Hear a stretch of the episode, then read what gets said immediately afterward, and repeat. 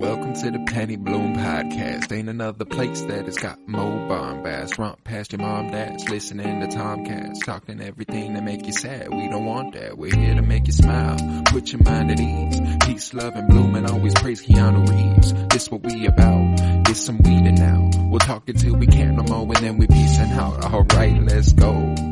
Penny Bloom Podcast. It's the Penny Bloom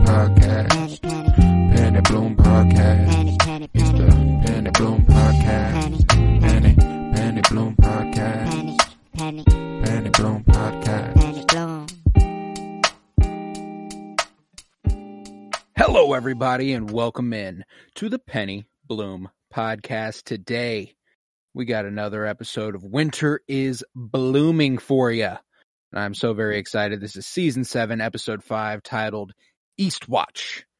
It was written by Dave Hill, directed by Matt Shakman. I'm Colton Robertson, and I'm joined by Joseph George. What's up, homie?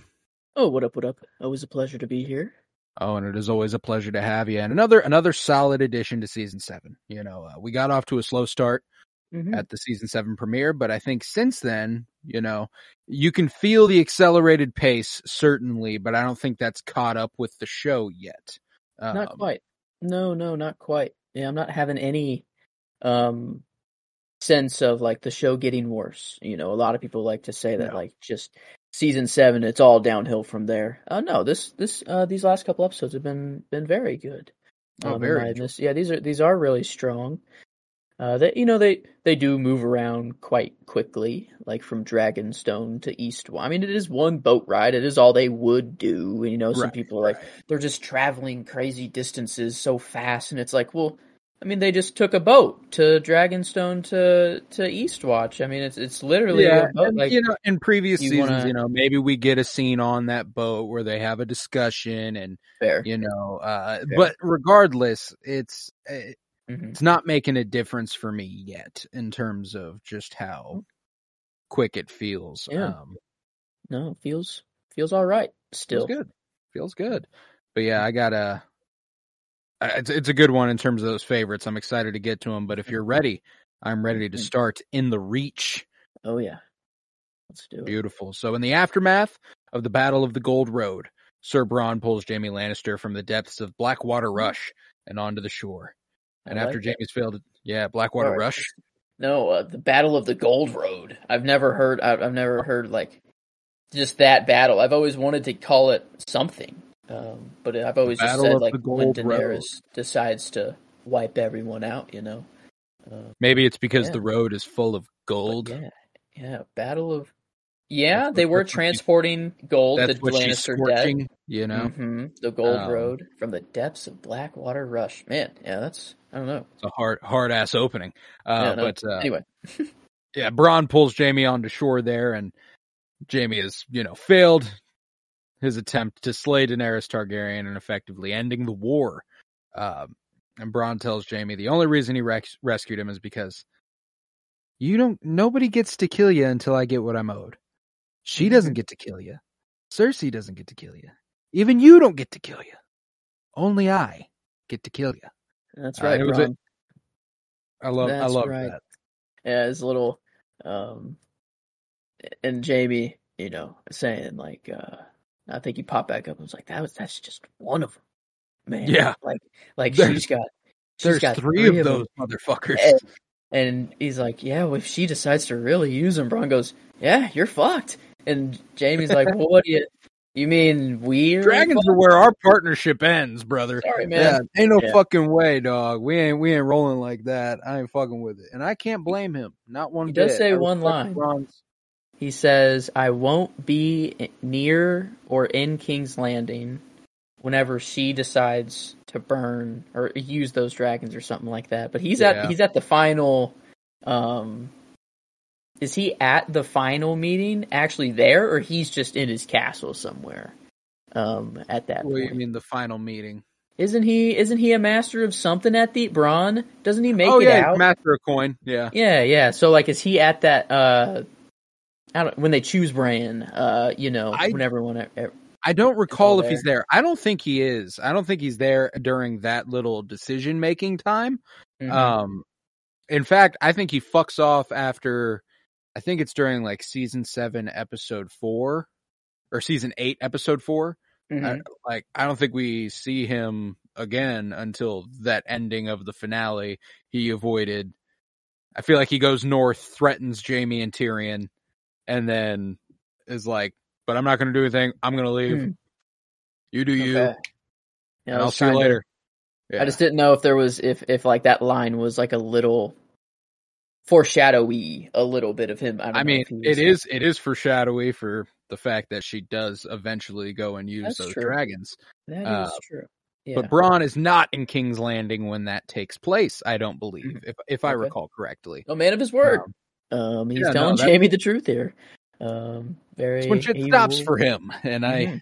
it would stop for me as well. Uh, no no amount of gold. I can't get any more gold if I'm scorched alive. You know. Uh, so Yeah. Uh, yeah, Jaime still shell shocked, remarks on the destructive power of Drogon alone, and realizes, you know, we don't stand a fucking chance. And uh, yeah, Bronn thinks it'd be safer for him to jump back into the river than to deal with Cersei's wrath and report back what just happened. Yeah, not not the dragon that they just dealt with. Not you know that that was all scary, but just telling Cersei Might this as well jump right back in, buddy. Yep. All right, You're uh, fucked. Damn. Yeah, that's uh that is scary, and I I don't know. I do I do love how just Cersei is is as fearful as Daenerys with three Oh. dragons. Like it is. Yeah, and she's she's just her. Mhm. It's because she has she she doesn't give a fuck about anything. Yeah, she's gonna take what she wants, and she's It's gonna do over what she her. wants. That's true. But uh Not quite now. Um, but uh All the while, on the Gold Road, further along it, uh, Tyrion Lannister grimly assesses the carnage of the battle. Seeing the ashes of the wagons, horses, and Lannister soldiers, um, you can still see the like husks of where people used to be, and them dis- disintegrate into ash. Um, yeah. Yeah, it's rough. It's a rough one. Uh, the prisoners of war are being herded by the Dothraki to Daenerys, with Drogon. Uh, you know, he's fine. He's chilling after that scorpion bolt. He's he's cooling, but uh, he goes ahead and perches up behind her, and again, just the sheer scale of Drogon is fucking astounding. Uh, that that Yeah. a gorgeous beast, as Oh, yeah. Jon has put it. Um, Not exactly the word I was looking for or thinking. Yeah. Um, but yeah, it's. I mean, it's. I guess we are in season seven now, so we're nearing the end, anyways. But it's. I mean, they. There's never a time where Drogon or any of the dragons ever look bad, and it's. It's insane that they've only gotten better. Like I thought, They- like at the end of Thrones, fucking good. yeah, at the end of Thrones, like the dragons are just. They're just dragons, like as they would look in real life at that point. Yeah. But then in House of the Dragon, they're like, checkmate. Here you go. We're gonna give you Even somehow. better. Yeah, we're somehow gonna make it better. But no, Drogon just on top of this little cliff, you know, whatever at the end. Oh no, yeah, it's uh, this is another good another good little moment potential conversation Drogon had beforehand. You know, like uh, all right, when I say this, you go ahead and roar loud as fuck so that they all kneel down. ah me, yes, you know, ah uh, yes, the the pregame pep talk. That, yes, yeah, yeah, you got, you got this, buddy. Uh, but now, uh, when I say when I say that they have a choice to make, Yeah. you know, and go ahead and, then give them a some of- good old roar. Let them some know of them- they don't. Yeah, some of them are gonna kneel because you're you're there, but then I'm gonna need you to look really, really scary and roar as loud as you can, and then you'll make everyone else kneel. Uh, no, it using uh Give that them, that give connection. them the illusion of choice. Hmm Um, Yeah, I guess that. Yeah, true. Yeah, she's. I mean, really, this is her her first victory in Westeros. yes, yeah, big time. And yeah, I guess you know the Lannister Lannisters did just wipe out another house. They did, you know, Highgarden is gone, but in in her first victory as well, here goes another, um, which is is crazy. And like it is hitting me this time that she is she's not acting any different um, from Essos to here. You know, like No. like Tyrion kind of thinks that there's like we're now that we're in Westeros, there's like We're- we're in rules s- that we have to follow. Yeah, yeah, it's like civil civilized war, whatever. Uh, but yeah, no, it's uh, organized kingdoms, you know, like Yeah. it's In Essos, it's just a bunch of countries. Everyone's vibing, doing their own fucking thing. So of course, if you're going to be a conqueror, that's the place to do it. But the it's set up over here, you know, like it's there are Mhm. places you have to acknowledge and respect the sanctity of. Um, Yeah. but uh, Daenerys doesn't uh, see it that way, and uh, you know, Mhm. Daenerys appeals to all of the uh, the prisoners of war here, bringing up the rumor spread about her by Queen Cersei and warnings of brutality that the Dragon Queen would bring, burning down homes and murdering over uh, the Mhm. rich and poor alike, uh, to no one's benefit, but people like Cersei Lannister. You know, um, hmm Wants to You know, break she- the wheel. yeah, Yeah. she aims she aims to destroy the wheel of power that rolls over everyone, um, and she offers them a choice: bend the knee and join her in her quest, or refuse and die. And Tyrion looks at her like, um, well, not much of a choice there. Uh, I guess technically a choice. You know, yeah, you can't you can pick one or the other. Um, yeah, there is there is a choice to be made. in the in the literal sense of what a choice is yes Yeah. there is an either or at play here Mhm. um Yeah, and you just gotta be, um, yeah. I mean, I don't know. It, Ned Stark, you know, if Ned Stark's alive, he still holds true probably, and he's like, all right, you know, um, I'm good old Ned. I'm standing to live. I don't know. I I'm curious if you do plop Ned in the situation, what he does. Um, the armies would be have to be different if he's fighting for the Lannister army. You know, I'd yeah no it'd be a whole there'd be a whole other you know. situation going on for Yeah. sure but uh yeah uh I just don't know how I feel about about this uh Tarly situation. Like, especially Dickon. I'm like at that point, I'm just like, what the fuck? Like, no oh, yeah there's a there's a whole lot at hand here you know uh I think the the thing I, I'm taking away mostly from it is it's not really the Tarly's decision or like the, it's not meant to make them look dumb or like have it be a bad decision. It's meant to just show what Daenerys is going to do. Like Oh, she doesn't sure. care. Like she does um She does not care about name. She does not care about who you are. It is like if you are against her, you will die. It is as simple as that, pretty much. No, yeah, and the I I went with Tyrion for my character this episode, and it's in part because of the bargaining he does here for the lives of the Tarlys, you know, and uh, Mhm. you know he observes that Randyll's allegiances have been flexible, as he previously did not serve Cersei up until like literally last week. Um, so you know why die for Yeah. her? You know why why do that? Um, so it is a bit of an odd stand to take at this point.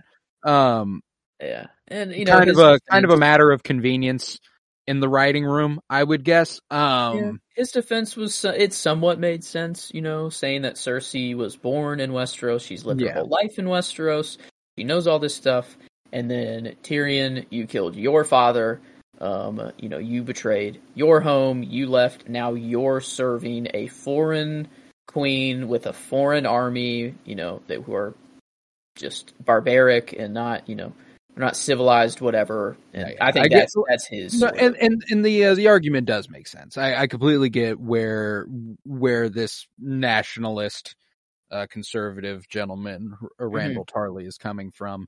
Of course, uh, I think he just wanted to be the first one in the history books to go down as like the first executed by a Drogon. You by know, Dra- like, like honestly, if if I'm uh Randyll, you know, Tarly in this situation, I'm like, well, Cersei's fucked. You know, like I'm I'm not getting what Jaime promised me. I'm old. I was gonna die in a battle. You know, I might I might as well go by Right. dragon fire. You know, be the first one to go. Maybe that's what well why do my Dickon thing. I don't know. But yeah, Maybe when uh, yeah, like Dickon goes and steps on steps on up after that, and uh, he's like, "All right, no, you don't." Tyrion goes, "You don't need to fucking die with your dad, dude. Like, don't do that. L- you stand back. Everything, like." Sh- Sit down, boy. You know, basically, uh, like you are a dumbass. And Randyll kind of looks at him like, bruh, like I, I respect it, but damn, uh, Yeah. I didn't. And at this very moment, Randyll knew he fucked up uh, yeah. via, you know, ousting the last living member of his family. Whoops, you know, my entire house is about to be wiped out. Doesn't matter. Samwell Tarly, he did take the black, I understand, but he is still there. The house isn't gone. I guess I, I did think the Tarly house was completely gone, but we do have one still living, and he does make it out. Um, at at the Does end, there's become just- a maester. So well, he just he did ditch them though. Yes, he does. He becomes the Grand oh, Maester. yeah, okay. But are they gonna, you know, could are he? they Could he? and all the same traditions and such? Are they getting rid of that? You know, are they you just know, saying he does have a son? You know, is Sam? Not his son, but yes, son, you know, like they just can't fuck and have their own kids, which technically Right. he didn't. Um, I hmm. wonder. I wonder what the new world looks like post. Yeah. You know, post uh, Bran taking over. You know, Mhm. are, do they observe the customs of like Noth, where it's like there are no bastards. If you have a child, you have a Hmm. child. That's your child. You know, like yeah, uh, and that child is actually the future of, uh, you know, it is a Samwell. Yeah, uh, yeah. Yeah, I- I- maybe, yeah, maybe they. Well, and we do we do get that little bit at the end where they're like, and uh, in so many years we will all reconvene. Like they are no longer observing the traditions of like because your son is your son, he's going to be king. That's no Hmm. longer the thing anymore. They are Yes. going to democratically elect That's right. uh, a head Okay. of the head of the kingdom. So you know maybe the the name stuff doesn't matter quite as much. You know it still Mhm. matters in the sense that like you know you don't want your family line to just end. You know like True. For your own sake. Yeah. D- Yeah. Does does Gilly and Sam end up getting married at all, or are they just not just on kind of? screen. I think that it's just kind of you know I guess he can't actually if he's becoming the Grand Maester And as well. If if they still hold yeah, all of that. Yeah, stuff. exactly. Yeah. Who knows? So who knows? Who knows? But uh yeah, Daenerys accepts Randyll's answer. You know, I'm like yeah, okay, sure. You you don't want to serve me? That's fine. You're gonna fucking die then. That's cool. Um, prepares to carry out the sentence, but Tyrion intervenes. Like, can can you send him to the wall? He's a great warrior. Let's send him. And Randyll's like, nope, not my queen. She can't do that. Um, and Daenerys is like, all right. And uh, three Dothraki men approach and ap- apprehend him, but Dickon suddenly speaks up, insisting he will have to be killed too. And uh, Randyll tries to silence his son. Tyrion reminds him that he is the future of House Tarly and insists that he must submit, uh, reminding him what happened to House Tyrell. And uh, Randyll silently nods in agreement to Dickon, indicating his tactic approval of his heir to bend to the knees so Dickon may be spared. But uh, Dickon's like, nah, guess I'll die. Um, Nah, rather die by dragon too. Yeah. Um, I, I, you know, maybe if it was beheading, he would have bent the knee. You know, if it was just a normal ass beheading, he's like, yeah, whatever. Um, no, yeah, it it it. Dickon's choice is the one that I truly question. Like Randyll's, like get, you know, Yeah. Randyll was like, uh, This is this that was Randyll's first battle, man, second battle, I guess. You know, uh, they, they, he he went to to High Garden, he fought there, but that basically that wasn't a fight. You know, that was just a slaughter. And then and then he got slaughtered, or saw everyone get slaughtered around him by Daenerys, and then is like, all right, I give up. You know, he's like, this this is just it. I, uh, you know, I, I don't know. Yeah, yeah. I mean, that's he's like. He, he he learned that everyone shit themselves when they die, and that's that's about it. That's That his entire character arc um, in the show. Um, yeah, and I mean, like again, we are approaching a point where now we are given this. Sam's family has been murdered by the woman that Jon is sworn fealty to. Mm-hmm. Ooh, and didn't think about it that eventually eventually he knows that and eventually he voices his concerns about her and john has to be like i bent the knee i did the thing there's nothing i can do now you know uh and Man, yeah, so- I forgot about that little detail. Yeah, when you when you do put it that way, yeah, he did. You know, he doesn't like his family too much. You know, his dad he's never liked, but his brother, I, I don't think Sam has ever had. No, really yeah, like, I- intent, it seems. Um, no, but even yeah, just dickon dickon didn't deserve that he was just uh he only got laughed at because of his name, man. You know, he saved Jaime Lannister for one from you know a Dothraki. I don't what's know. it worth You know, what's it worth being saved by a man named dickon you know You'd rather die. You'd rather, yeah. I like And, Dick and not only that, but like, why as a Tarly, as like a Tarly uh, paternal figure, would you want to imply with your son's name that there's Dick on Tarly? on you know, Tarly. you know, Dick on Tarly. It could mean yes, Old Dick choice. on Tarly, or that they just got that Dick on them. That he's trying to say yeah, that like Dick on Tarly. like team Team Tarly got Dick. Tarly, Tar- Tarly's known for our, their dicks. Maybe I don't know. we don't know the deeper so. lore uh, in Yeah. Game of Thrones. They don't. they Maybe don't give us those got that details. thing thangin'. You know, You know, Um, Yeah, I did say you know Game of Thrones doesn't give us those details, but they very much do. Like it's like every once in a while they do. Um, Yeah, like Pod, just uh, an absolute banger. Uh, dude can just bang. Uh, Euron was known for having a, a nice a nice PP. Uh, I think that's all the the dick knowledge that I'm that Game of Thrones dick knowledge that comes up to my mind.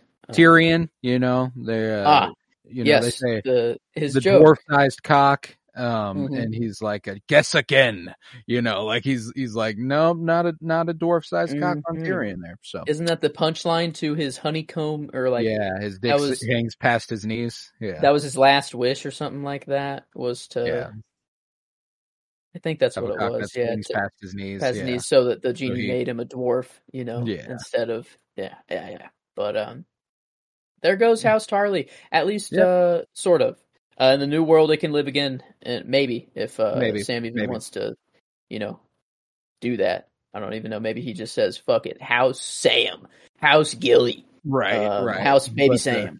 But anyway, yeah. yeah, Then they uh they they burn and it kills them instantly and terrified the remaining stol- soldiers that were still standing instantly knee and um, Mhm. Tyrion reflects uneasily over the execution but then we are heading to Winterfell wherein at the God's Wood Bran Stark wargs into a flock of ravens to fly over the wall into the land of always winter apparently yeah.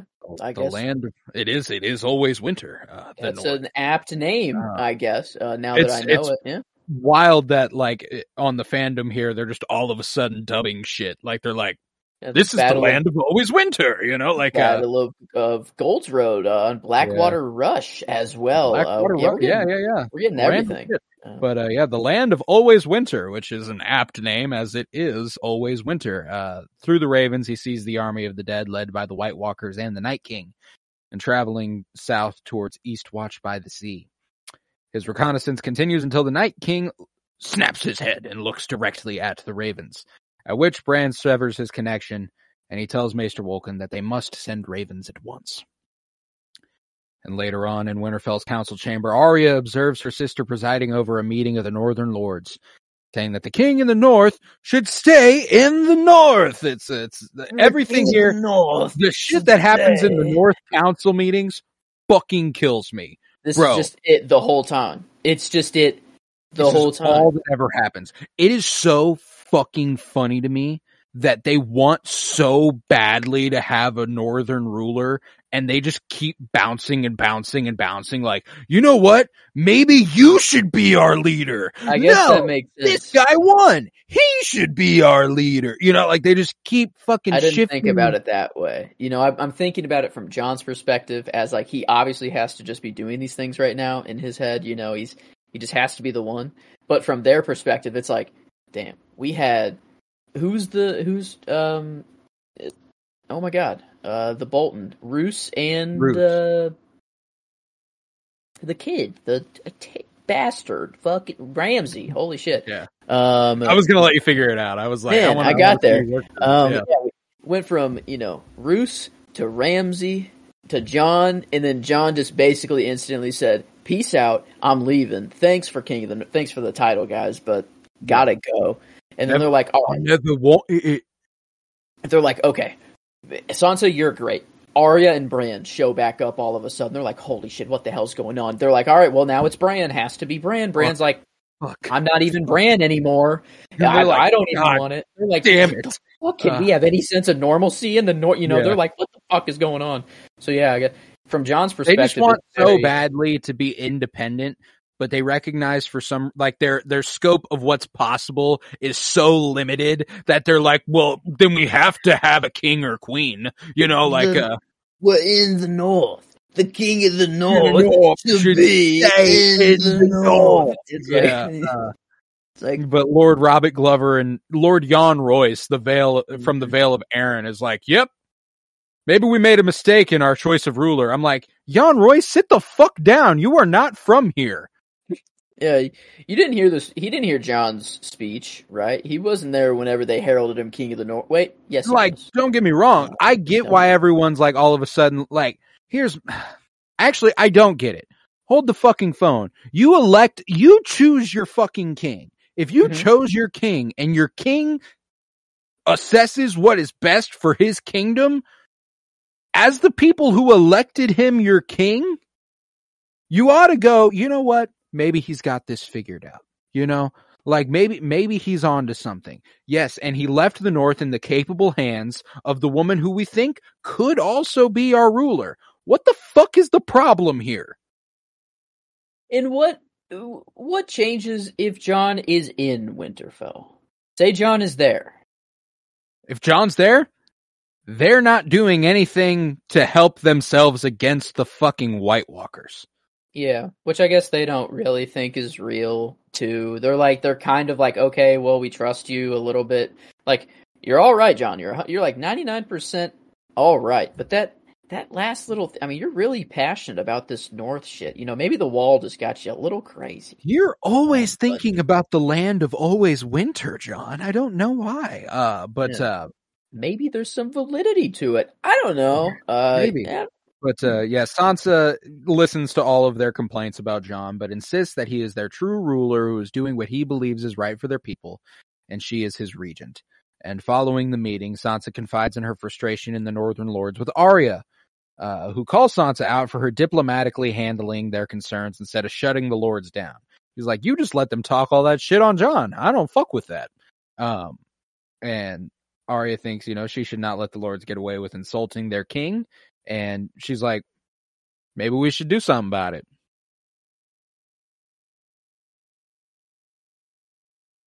Wink, Yeah, wink, this- nudge, nudge. did, was this like a uh I don't know uh, this whole thing in in Winterfell with Littlefinger and and everything moving on. Did they know this conversation might have been heard? Like, are they like are they already starting to like do some acting and shit to like? I the thing is is that I thought I think the thing that spurs that is about to happen. yeah, I don't it's the- it what Littlefinger does. It is the the The scroll. yeah, Yeah. that Arya reads, and then she's like, "Oh, what the hell, you know, Sansa? Why would you do that? Blah blah, you know, or whatever."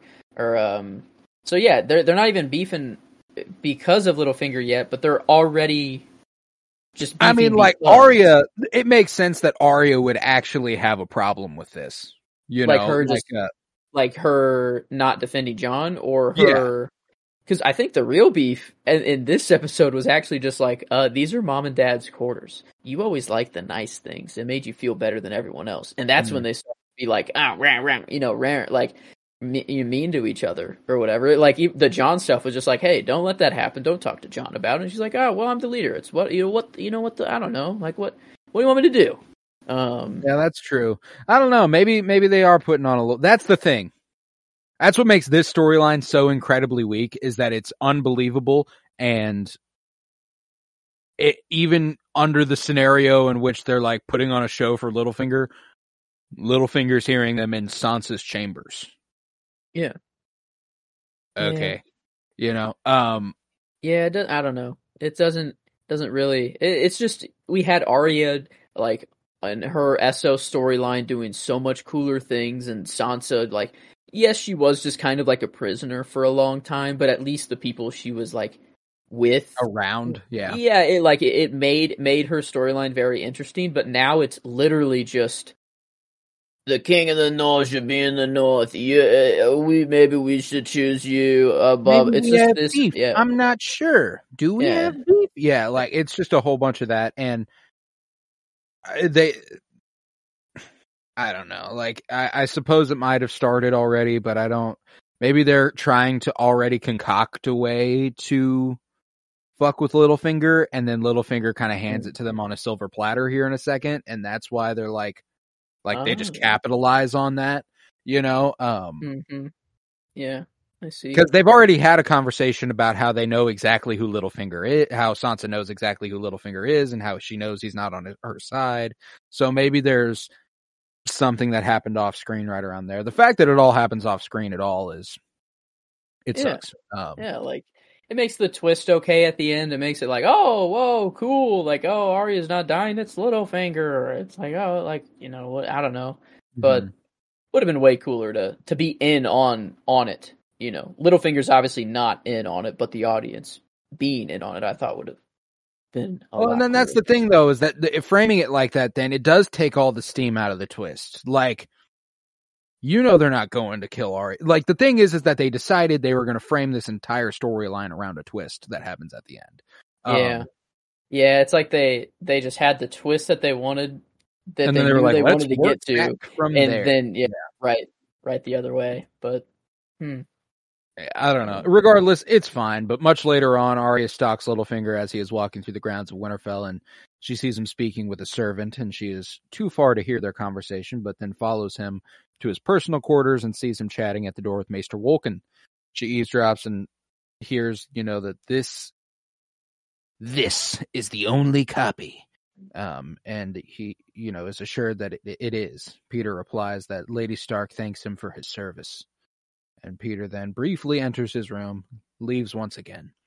And Arya enters Petyr's chambers and rummages through his study and furniture, and hidden under his mattress, she finds a scroll.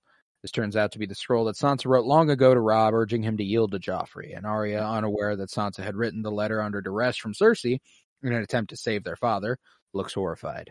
She rolls up the scroll and sneaks out of the room, oblivious to a grinning Littlefinger watching from behind a wall, supposedly.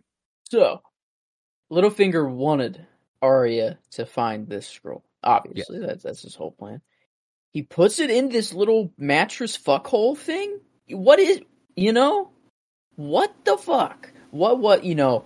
eh, Like I don't know. Maybe he knows Arya's just that good. You know, like I but like to make make make it obvious that it's not out on the table just for anyone to grab because then maybe Arya would be like, "Oh, he's wanted me to see this," but like you know, well Right. hidden enough. But man, this is honestly like if you want Arya to find it, this might that's a good ass spot. You know, I don't know, like for her to look there was It's a good on her. You know, that's a weird. I mean that. I just imagine that's not where you just Littlefinger just hangs out outside the room for like an hour and a half waiting for her to find it. And he's like, shit. He's like, uh, oh man, I think I hit it a little too well. uh, Um, um, but yeah, right when she she He like out, knocks on like, the door. He's like, you looking for something? Maybe Yeah. try here. You know, like, uh, my first thought is that it was under the mattress, and then the little hole was just actually like I don't know, supposed to be some fuckhole that he just fucks his mattress or something like that. I was like, that's my first thought when I saw that. I'm like, what the fuck? Why are they showing? I'm like, what is this? And then like, oh, the fucking little obviously the That's the fair. little things just in there. I'm like, oh, obviously, you know, he uh, he hides shit in there. Um, but uh, yeah, Yeah. no, it's it's the beginning of a pretty weak three episode storyline here. Uh, yeah, I'm glad it's this long too. Like, I'm glad it's only this long. yeah. I forgot I Arya didn't show up until Yeah. later in the season. That's you know, that's kind of Um, what I thought. It felt like a whole like a thing that was cooking for a whole season, but really not that long. You know, it's uh, just let it. I mean, it basically started right now. It'll cook next episode, and then what is it? The finale that that drops, or is it? Yeah, yeah. uh, yeah. So, and it's like the end of the like it's towards the end of that storyline you know like Mm. they they let it simmer and let it simmer up to the point where it's like we're gonna execute Arya and then like they don't um Petyr Baelish yeah. no but uh we're next in Oldtown. We're at the Citadel. A conclave of maesters read Bran Stark's messages, warning of the army of the dead, but they are dismissive of his account. Um, a, a good example of the sort of fast tracking. This is probably something that would have happened Mm, an episode later after Bran says we need to send scrolls versus that's fair. You know I'm pretty sure they cut from him saying that to them reading it. They Um, do. Yeah, Yeah. they do. And that's like I don't have a problem with it, but it's a good example of the fast tracking of shit. Um hmm but uh Yeah. Uh, in this case, I'd say it's okay here. I don't Oh, know yeah. what what has to happen in between. It's just more stuff just happens. They're they're just like I don't know. It it felt like they were like we need some filler, and the filler for Game of Thrones is just like let's have these two people just sit in a room and talk. I just Yeah. got it like for no purpose, just let them go. Um, and yeah, I guess you know without all that, it is all just important stuff that happens. So it sort of makes the episodes feel more important without all of. I don't know. It's like I, I'd rather want all the filler though. Is the thing. Um, Mm-hmm. but the things that happen in these episodes, at least like they all have a purpose, you know, and, and No, they yeah. all are. and I mean, like it's it's as simple as an editing choice, really. Like, like I said, they cut That's straight. f- They cut straight from that to him reading Yeah, the scroll. they could have like- just let it cook in the episode like itself. that's yeah, maybe that's Mhm. the Bran saying that's the beginning of the episode, and this is more towards the middle. You know, like uh, Mhm. maybe, but uh, regardless, um, Samwell Tarly, present only to swap out some books, vouches for Bran and tells him tells the Maesters that Bran spent several years surviving in the wilds alone. Uh, you know, how does a boy who is a cripple, younger than fifteen, survive beyond the wall for years? Perhaps we should listen to what he has to say. And uh, one maester mockingly tells Samwell to practice uh, with inscribing instead of entertaining myths and fables. And Sam counters that they should uh, use their position as maesters to warn the people to prepare for the coming night. And uh, Archmaester Ebrose opines that Bran's message could be genuine. It could. Hmm. Uh, very but, possible. uh, it's very possible. But it could also be a disinformation spread by the Dragon Queen. Uh, Much more likely than. Uh, and frankly, like, I get it. Like, that yes, yes, during yeah, like, strange timing, you know, like Yeah. yeah, makes sense. Um, It really does, especially especially given what they reveal that they know here in a second. You know, like they know Daenerys is willing to wipe out bloodlines. You know, like they're they're like maybe she wouldn't stoop so low as to try and you know get the north the the army to the north and you know, but uh, the Maesters agree to send a letter to Winterfell to you know get Bran to reinstate his claims. You know, like let's let's see what you mean here. Let's get to the bottom of it. Fair Uh, enough. This, you know, usually I'm on Sam's side totally. Um, but this, at least from the Citadel, makes sense. If they're about to do what Sam wants them to do, they better be 100% damn sure. Like, Yeah, uh, like, like, yes, obviously we know because We we're know. the audience and, and we know that they're coming. know. But yeah, if you are about to mobilize the entirety of the Seven Kingdoms to go up to the north, eh, like up to the wall, like this is a fair, like, hey, Bran, double check. Like we're just making sure. Um, so I mean, like this, this I understand. Um, but I, I love how Sam's just still, you know, it's like you guys are still taking too long though. Like this is a Right. logical decision for them to do, but it's like he's like and that's the thing still- that like he can only do so much he he he's trying his best Mhm. but they don't know like and that's the giant problem with these last this last couple seasons is like nobody fucking knows you know like once they see it they'll never unsee it but goddamn uh Mhm. but yeah uh the maesters you know agree to send that letter but as they regard the white walkers as legendary beings akin to the children of the forest who we know are real and the drowned god who we prob is probably real uh Yeah, they one of them's up there. We know. yeah, I some- mean, yeah. something's up there. Uh, they clearly want to believe Ebrose's misinformation theory, and while they agree to investigate Bran's message further, they're skeptical of the claims. And after Sam leaves, one of the other Archmaesters asks if it's true.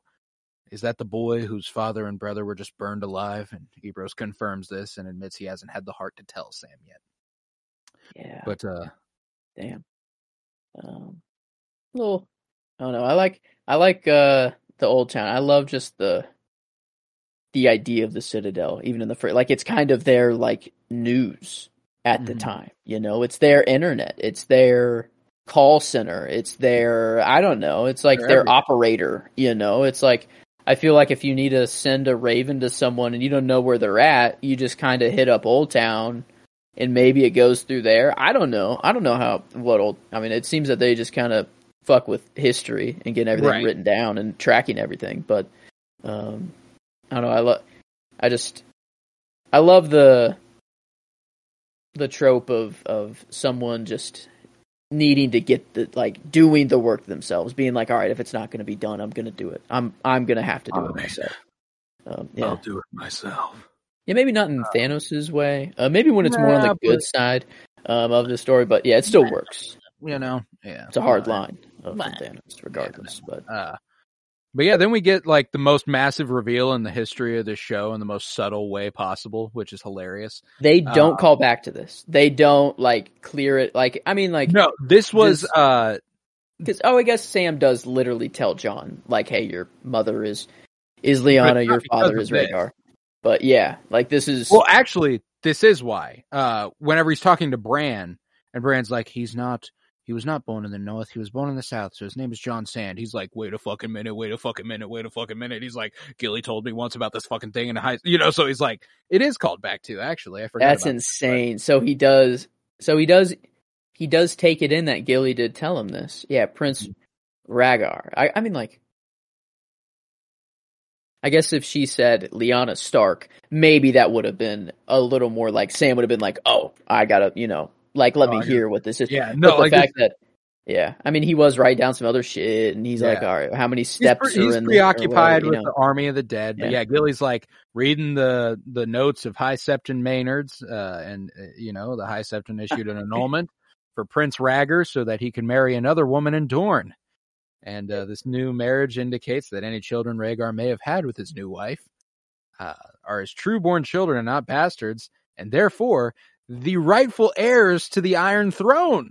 Um, here's the confirmation like this is you know we had the the the cut from you know the tower to jon's face and like we're like all right obviously he is their child but he still would have been a bastard and not the I will rightful never, I know? will never forget. Uh, this is whenever I was watching this, I was still going to physical therapy for my knee. And for those of you who have joined us previously for this season specifically, I talked about how my physical therapist and I, we had Hmm. like a, a few awkward first couple sessions, but then I asked him if he'd, if he'd watched Game of Thrones and we just fucking blitzed it. Like we just talked Mhm. about it all day, every day.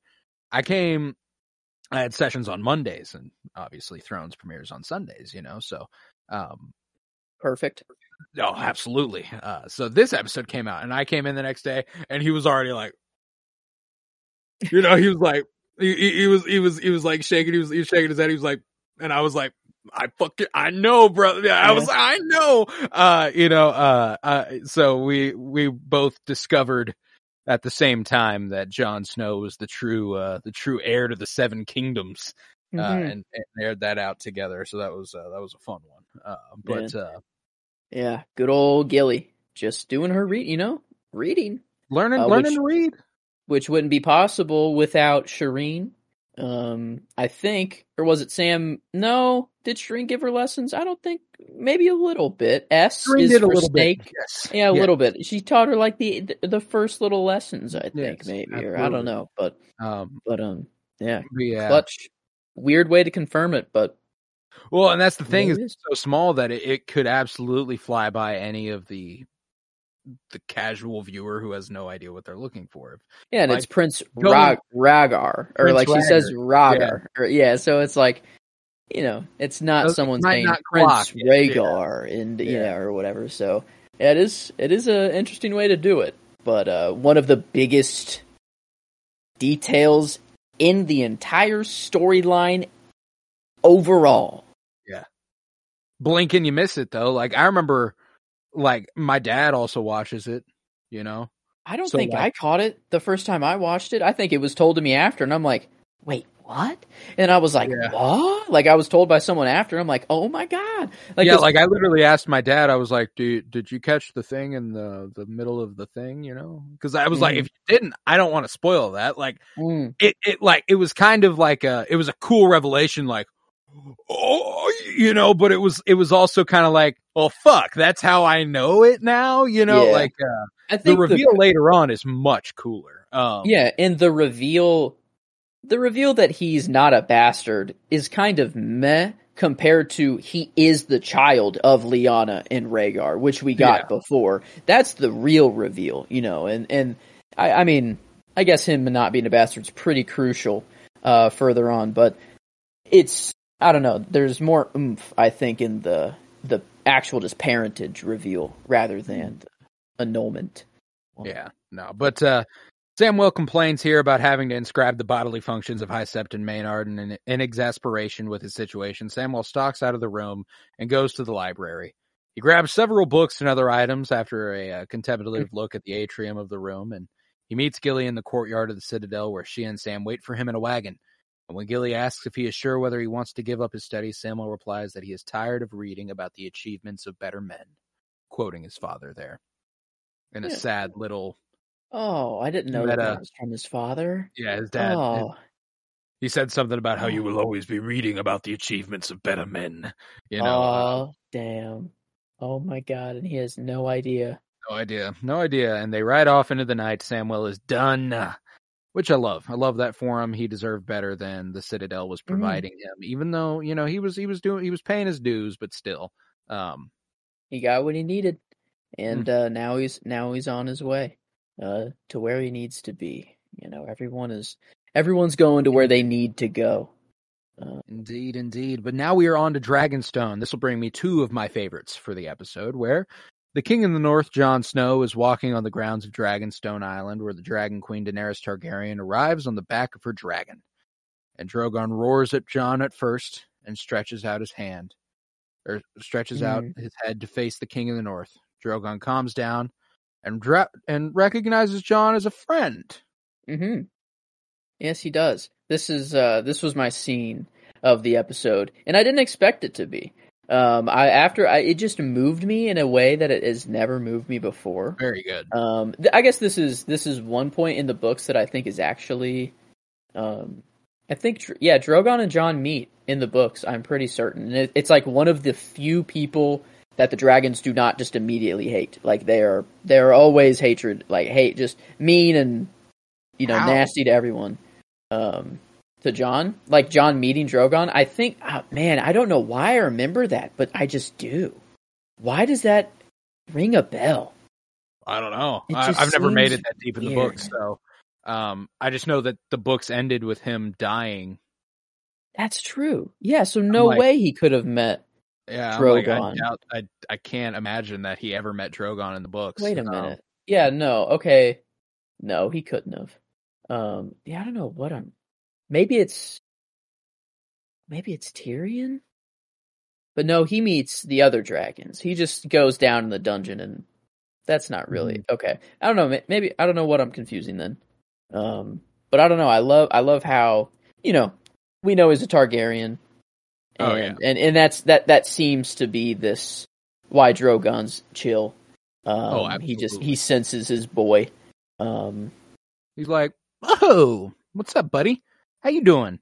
And uh, Jon reaches out and strokes his snout with his hand after t- removing his glove, much Mm-hmm. to Dany's surprise and uh, arousal.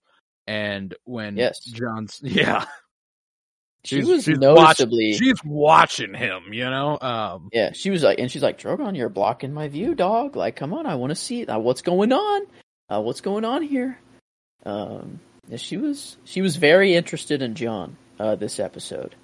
Um, I don't know if, if that's just Emilia Clarke's performance coming off that way, or if they're really like written. It's written that way for her to to try to portray that. But she like multiple times she was like uh, I don't know later on like in the the it's not the war room. I always call it the war room. It's the, the is it chamber of the painted table. Thank you. Yeah, another one of those amazing names. Oh, Um, And uh, Emilia Clarke is acting there, by the way, just uh, very, very horny for Jon, uh, and like visibly so. Uh, yeah, yeah. That's why I'm like, I don't know if it's just Emilia Clarke or if if D and D were like, hey, just I Hey. mean, you. The only thing on your mind right now is that man right there. You know, I mean, that, it's it's what it seemed like. Um, what a fucking man. No, but uh, you know, when Jon, slightly under duress, uh, agrees that the dragons are beautiful beasts, uh, Dany responds that the dragons are her children. You know, and Jon Snow observes that you know you weren't you weren't gone for long, and you know she's like, no, I wasn't. You don't like that, do you? And she he's like, I'm not sure how I feel about it, and she's like, well. I have fewer enemies now than I did before I left. So, uh, Mm.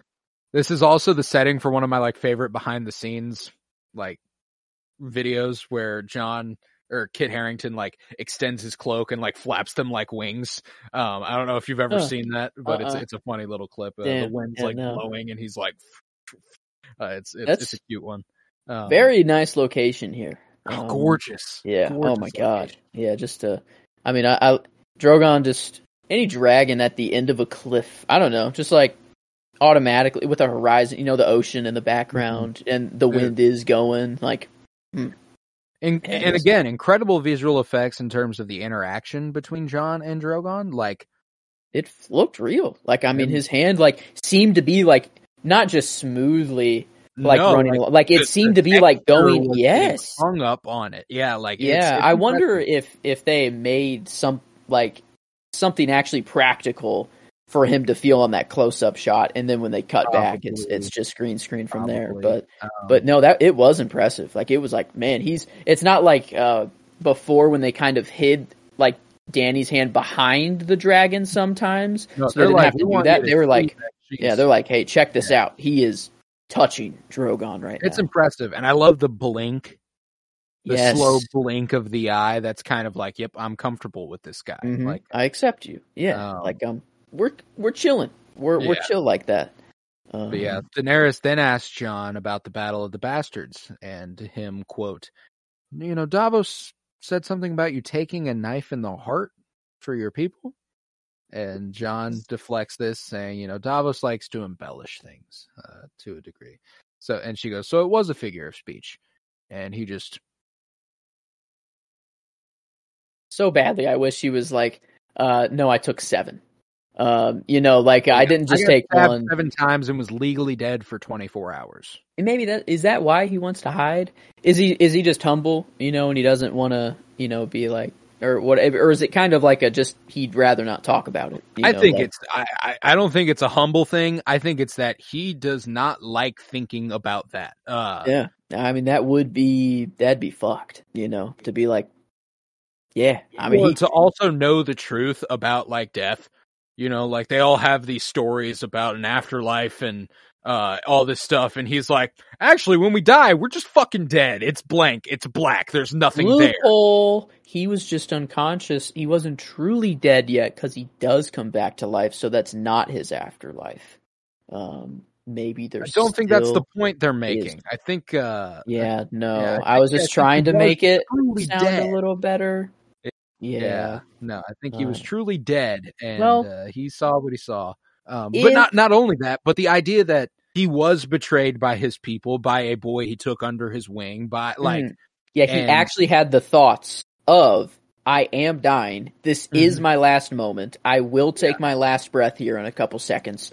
And I know that all my friends betrayed me, or like not all everyone, but like yeah, yeah, and then and and then, then- he wakes up a couple like however long later. It could have been an eternity. It could have been seconds. You know, like uh, we have no idea know. Jon Yeah. there. Um, he probably doesn't know either. He's just yeah, that- exactly. yeah. But uh, Um, wow. yeah there's just there's just so yeah i think he just does not like thinking about it and not only that Mhm. but he doesn't want it to be celebrated you know it's like it's Yeah. not a thing that should be like because he he does not like it he does not like that it happened so uh Mm. but regardless uh you know their conversation is interrupted jon is saved by the bell by the return of the recently healed jorah mormont and this was one of my favorite scenes uh loved this to death uh Mhm. you know, Daenerys introduces Jorah to Jon, who says he worked under Jorah's father in the Night's Watch. He was a great man. And uh, when Jorah reaffirms his allegiance to her, she accepts his offer of service and hugs him. And Mhm. uh, Jorah comes back again and is like, you know, like uh, he's, he's Why does she always have someone way hotter and why uh, just he a always like, have a sexy young boy toy around? Damn it. God damn. Uh, yeah. Yeah. poor Jorah.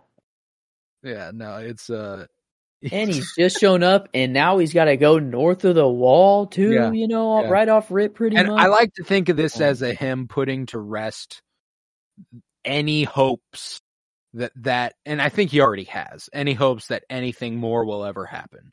Yeah. But like he he looks at Jon and he's kind of like, good, you know, like yeah.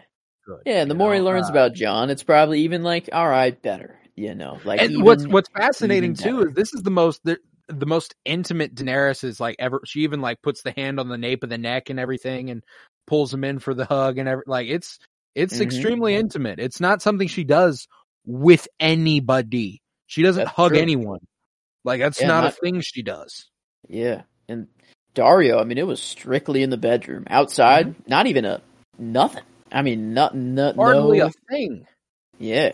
So Jorah, hey, I mean, it's yeah, it's uh, Big big step here for Jorah, but yeah, he he he recognizes it for what it is. You know, I think I think he's made his peace. But uh, yes, definitely. Um, Later on, we get my favorite scene of the episode where Tyrion and Varys are discussing the deaths of Randyll and his son Dickon in the Reach. I love it. And, uh, you know, he's like, uh, Tyrion's like, she gave them a choice. Yeah, she you know, she definitely did. Gulp, gulp, gulp, gulp, gulp. She, I Gulp, mean, gulp, she gulp. what she gave them every choice they they had. You know, the, many Every opportunities. Gulp, opportunity, gulp, gulp, they could have, they could have Yeah. just bent the knee. They could have uh, sworn allegiance. It could have been fine. You know, it, it very much so could have been fine. Gulp, gulp, Yeah. gulp, gulp, gulp. Um, and, And then Varys, even Varys, he and then he's like, "I got to even take a drink for this one." He's like, uh, Varys is like, "Let me see that real quick." Yeah. Uh, yeah, brother. Uh, yeah, I recall feeling this way once or twice in my day. Uh, you know, I remember the Mad King's role in killing Rickard Stark and his son Brandon Stark. You know, it- Tyrion insists, you know, he she is not her father, and Varys agrees up to a point. You know, Dany may not have her father's madness, but she certainly has a growing ruthless streak, which in Varys's view must be curtailed by Tyrion's more pragmatic counsel. And um, you know, he uh, one of my favorite line deliveries, just Varys being like, Mm. "It's not me doing it. You know, it, it, it's not me. I'm not. I'm not the one doing it." Uh, the smell of burning hair fills the room. I'm not the one doing it. You know, Yeah, like that. That whole the thing. whole time being Um, like, "Uh," he's like, "Uh, you're not. You are not telling me what I wanted to hear right now. Yeah. You're telling me the opposite. Like I, I know I'm not responsible for this." Um, but no, yeah, and that- he's not, but to a point, you know, But you got a- like yeah, if you that- let this keep going, you are. Exactly. And that, that was his whole point. He was like Tyrion saying something like I'm the hand, not her head. You know, I can't make Mhm. her decisions for her. And Daener- and Tyrion being like she there's no way that she's her father. You know, no way. And Varys is like, "Yeah, no, of course not. Not yet. You know, not not with the right counsel, not with um what you need to do." And uh, I don't know, a very I, I you know, maybe uh, I'd say a very un people like to say it's sped up and very fast, but this is one of those classic two characters sitting in a throne room just talking and and that's why, like, character I fucking and again, Peter Dinklage and Conleth Hill getting to act off each other one on one. It's been a little bit, you know. Like I know they had their little reunion uh, in Essos when he's like, "Oh, I did miss you," and they've had their one on ones here and there when Mhm. they're walking through the streets of Meereen and stuff. But it was nice. I don't know how many more of these we're gonna get, so I, I'm I'm trying to cherish them as much as I possibly can, you know. Um, Yeah. but uh yeah i loved this scene i, I went with it. it that both of them just performing their asses off and uh again conleth hill's monologue one of my favorite parts of the episode here uh but uh, they discuss a sealed scroll containing a message from Bran Stark from the North for the King of the North, which of course Varys Yeah. has read. Um, yeah. Yeah, what uh, what what's that? Oh, a sealed or you know or what's on it? Yeah, yeah, yeah, it's like, "Oh, so what's it say?" He's like, "It's a sealed scroll for the king of the north." Oh, you know, come on. never- And they take like a little pause and then Tyrion's like, He's like, "So what's on it?" Yeah, Yeah. so what's on it? it's fucking Yeah. good, man. They're they're a great duo. That'll be a fun one for the five by five potentially for the pairs section. Ooh. Uh, oh yeah. Oh yeah. There's so many of them. Um, There's so many of them. That's going to be such a hard category to limit down. Uh, but uh, later on, at the chamber of the painted table, Jon tells Daenerys about the news of his half brother Bran and half sister Arya Stark's return to Winterfell. You know, he wants to go home to Winterfell, concerned by Bran's vision, which warns the army of the dead are getting closer.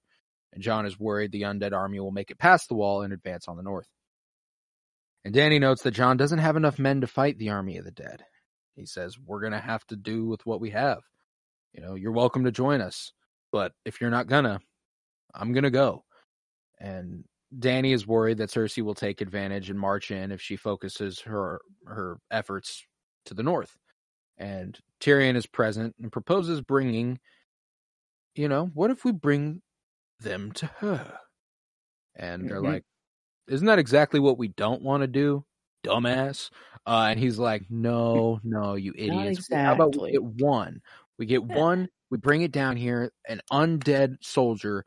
Frankly, he's also like, frankly, it would help me a lot too. I trust you, but like, let's help see everyone. Let's yeah, let it would help everyone. it would everyone would see what this is. Um, provide a true evidence that the army of the dead is real. Convince her so we can reach a truce. And Varys opines that it is suicide trying to appeal to Cersei, but Tyrion argues that he can persuade his brother Jaime. And Davos is the only one who might be able to smuggle Tyrion into King's Landing. Jesus, we have a lot to go, don't we? Um, King's Landing, and then just a little bit at Eastwatch. It's no, not- I know, but I'm like, uh, yeah. persuade his brother Jaime. Davos is the only one who could smuggle him in. I'm like, that's this episode too. This is a big one. Uh, but uh, it is. You know, he's the only one who can smuggle him in. Everyone looks at him and he's like, fine. You know, uh, lo- love, love that guy. Mm. Absolutely love Liam Cunningham. But uh, Yeah. hmm he's If like, anyone uh, recognizes you, though, I can't promise. I'm not much of a fighter, you know, or not whatever. much of a fighter myself. Yeah.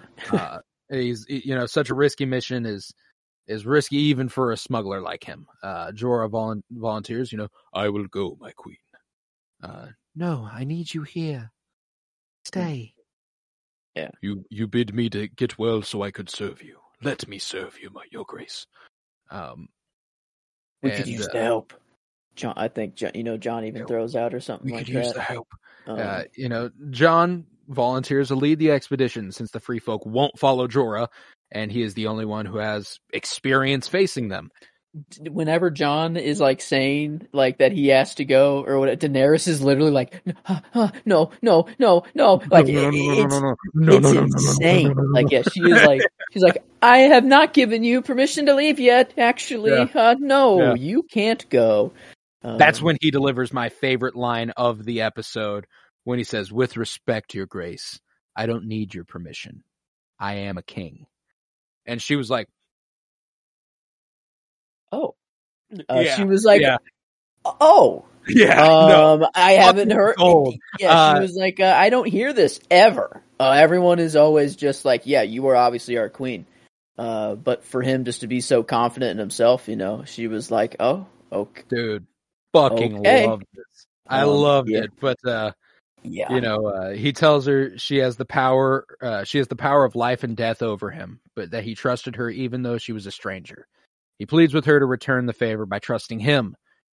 And uh, later, Davos and Tyrion chat about smuggling before embarking on their mission to infiltrate King's Landing. And Davos plans to find Gendry, while Tyrion wants to secretly meet with Jaime to find a peaceful solution to the war. let's go. The boy, he's coming back. Um, I love this little piece of trivia that I that I read is that a lot of characters um, and a lot of actors they wouldn't really tell um, if they were coming back or not. That they would write them in the script in ways where they wouldn't know if they were returning for a long a Hmm. season in or whatever. Uh, but apparently Gendry was just always in the know that he would come back eventually. Like he, he just knew from because we haven't seen him for a long time. Like dude, Season three, four, dude was four, rowing.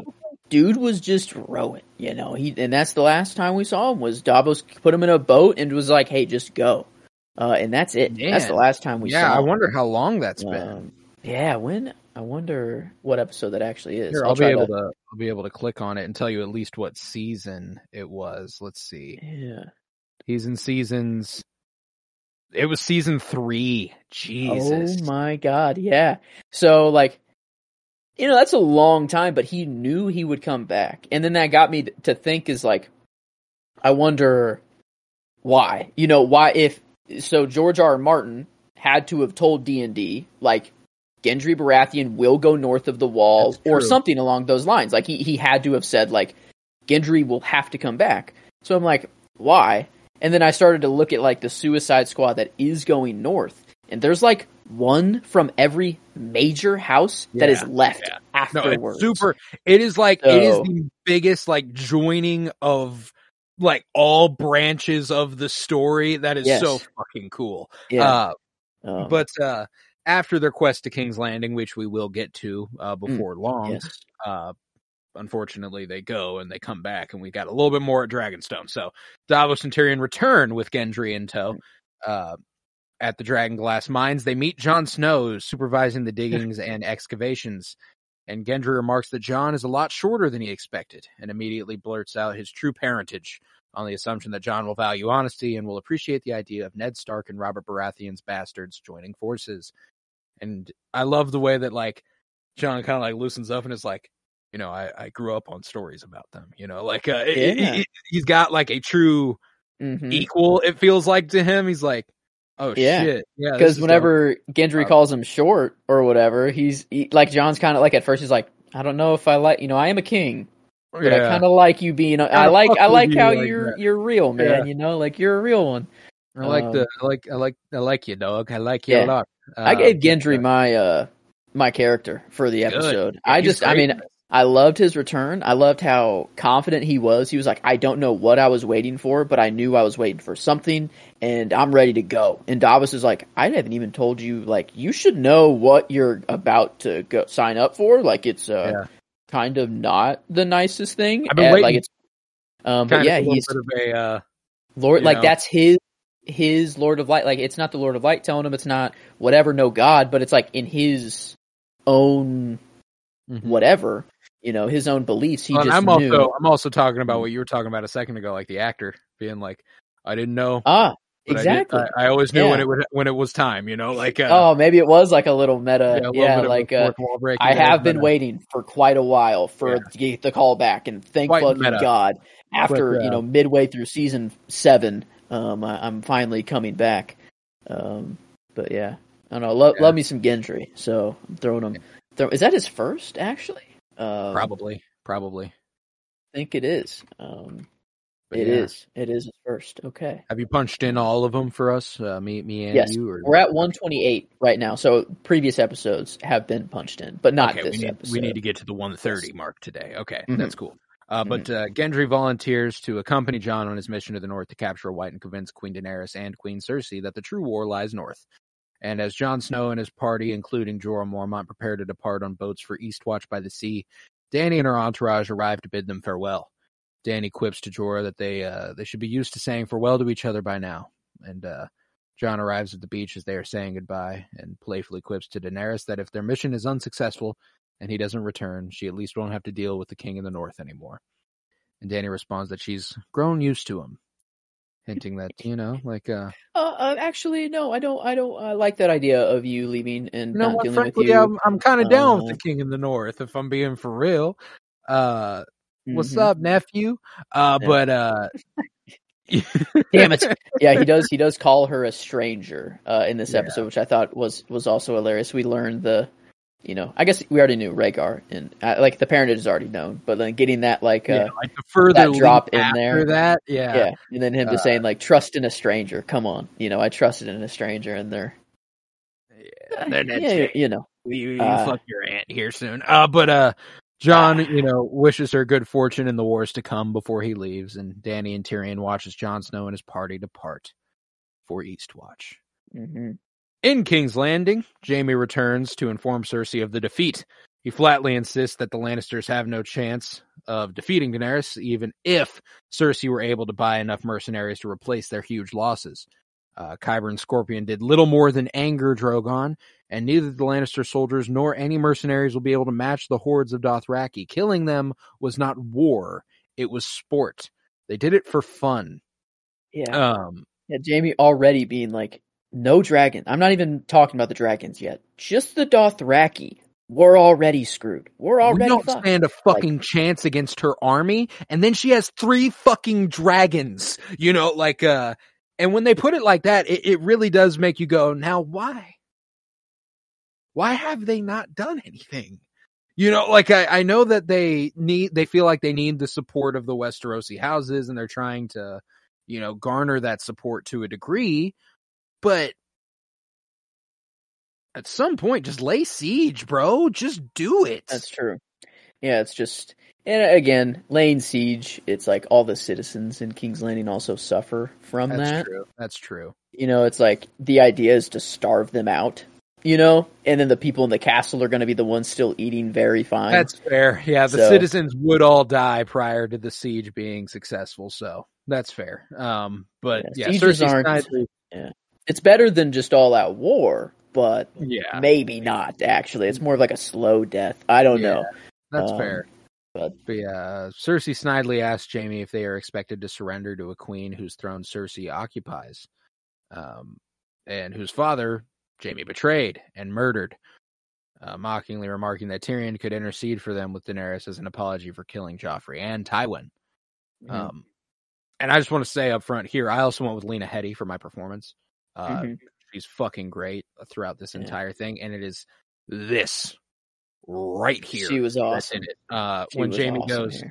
he didn't do it, and she's like, "What are you talking about? We literally, we literally know that he shot our father while he was sitting on. No, not him, Joffrey."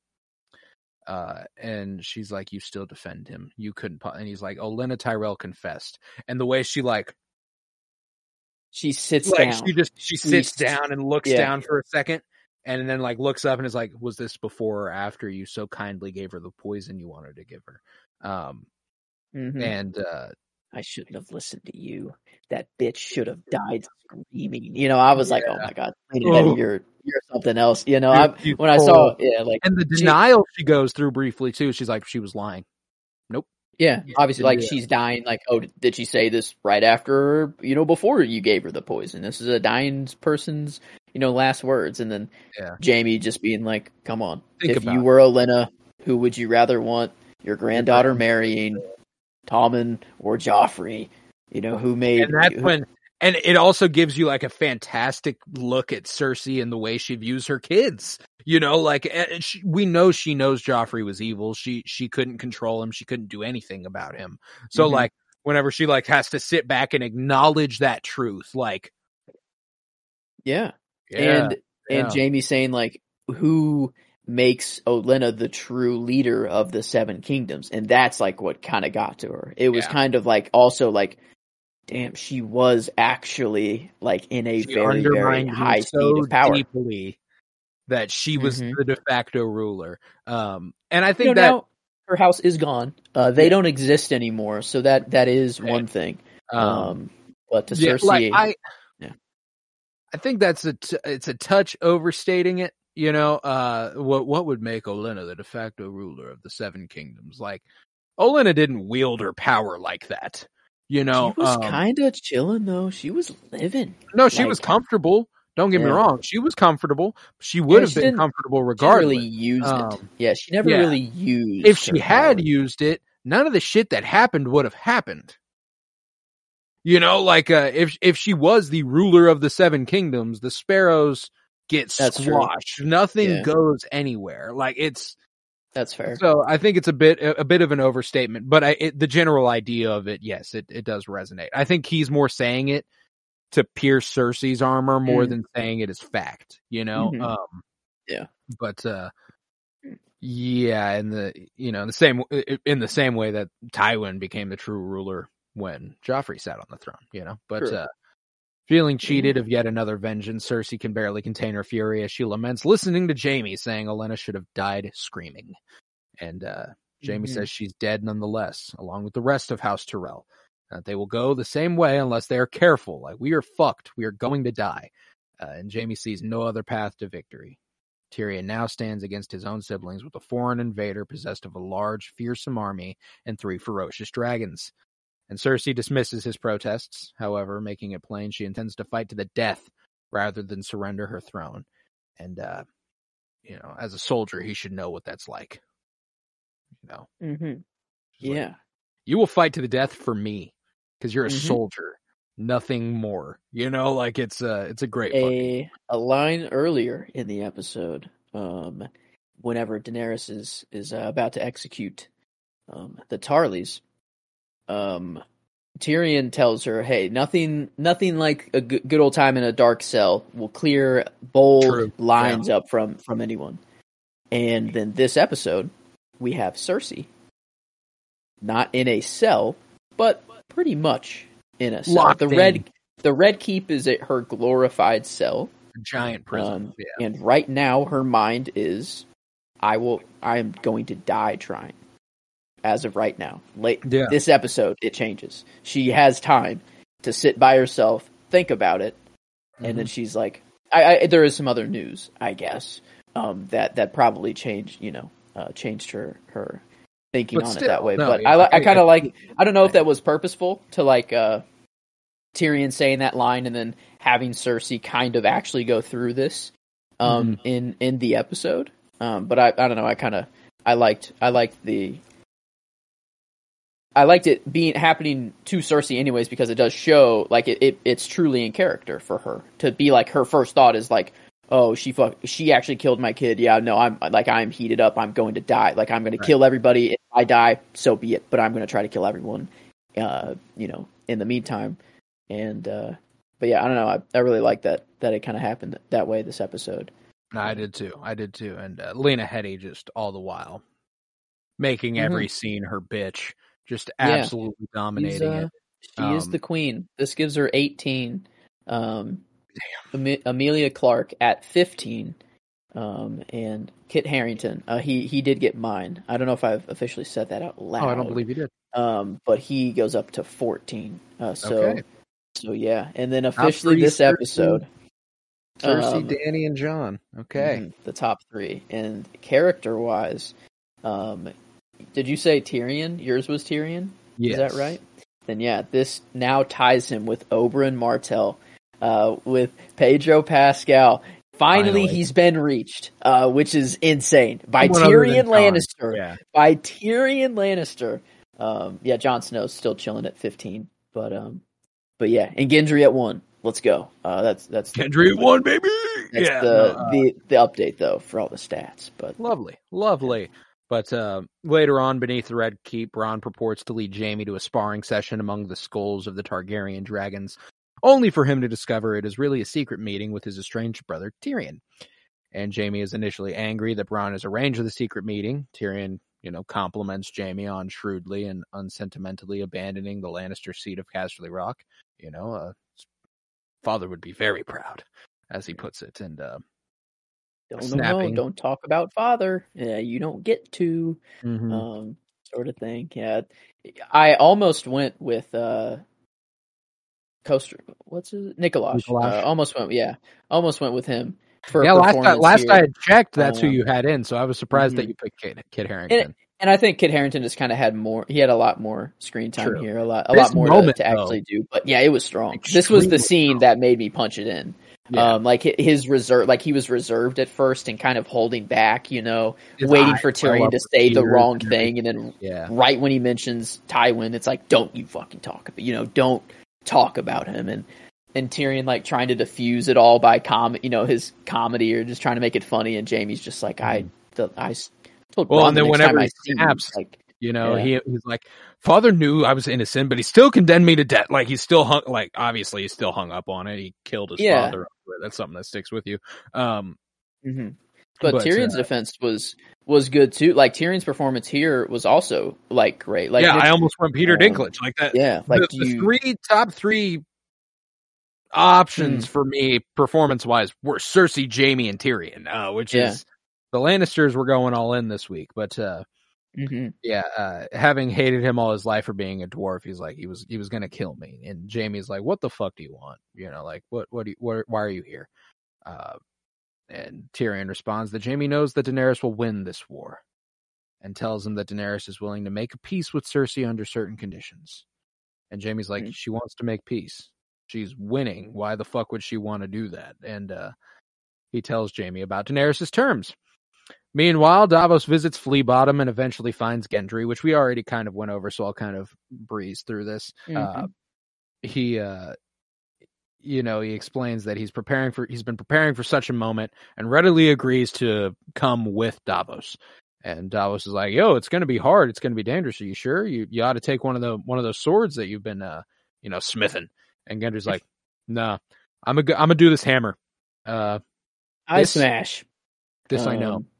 Um, and he do. He does know. He do know. Um, he do know. He do. Uh, It know. is known that he know. Um, Mhm. Sick little. uh His little line delivery fucking killed me. By the way, like whenever he's like, "Those This I know.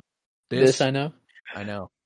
Yeah. He throws it over his shoulder and just kind of like marches on out of there. Like I just thought it was Mhm. like, it's so fucking funny because like you saying that about the actor being like uh ready to come back, it you He's just absolutely so- feel that. Yes, Yeah, like- he's just so ready to go. He's like, holy Yeah. fuck! Thank God I'm back in the show. Thank God I'm not making weapons for the Lannister army anymore.